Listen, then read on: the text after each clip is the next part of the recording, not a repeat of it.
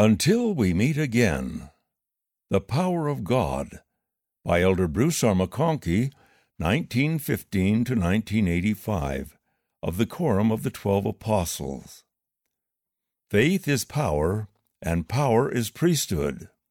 God is God because He is the embodiment of all faith and all power and all priesthood.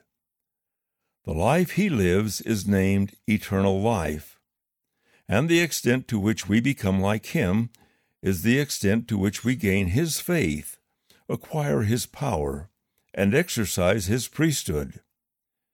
And when we have become like Him in the full and true sense, then we also shall have eternal life. Faith and priesthood go hand in hand. Faith is power, and power is priesthood. After we gain faith, we receive the priesthood. Then, through the priesthood, we grow in faith until, having all power, we become like our Lord. Our time here in mortality is set apart as a time of probation and of testing. It is our privilege, while here, to perfect our faith and to grow in priesthood power. The holy priesthood did more to perfect men in the days of Enoch than at any other time known then as the Order of Enoch. See Doctrine and Covenants, section 76, verse 57. It was the power by which he and his people were translated, and they were translated because they had faith and exercised the power of the priesthood. It was with Enoch that the Lord made an eternal covenant that all who received the priesthood would have power, through faith, to govern and control all things on earth to put at defiance the armies of nations, and to stand in glory and exaltation before the Lord. Melchizedek was a man of like faith, and his people wrought righteousness, and obtained heaven, and sought for the city of Enoch. Joseph Smith translation, Genesis chapter 14, verse 34. What then is the doctrine of the priesthood? And how shall we live as the servants of the Lord?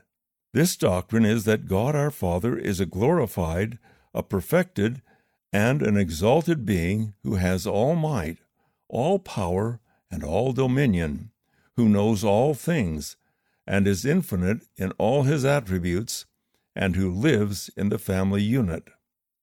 It is that our eternal Father enjoys this high status of glory and perfection and power because his faith is perfect and his priesthood is unlimited. Is that priesthood is the very name of the power of God, and that if we are to become like Him, we must receive and exercise His priesthood or power as He exercises it. It is that we have power by faith to govern and control all things, both temporal and spiritual, to work miracles and perfect lives, to stand in the presence of God and be like Him because we have gained His faith, His perfections, and his power, or in other words, the fullness of his priesthood. This, then, is the doctrine of the priesthood, than which there neither is nor can be anything greater. This is the power we can gain through faith and righteousness.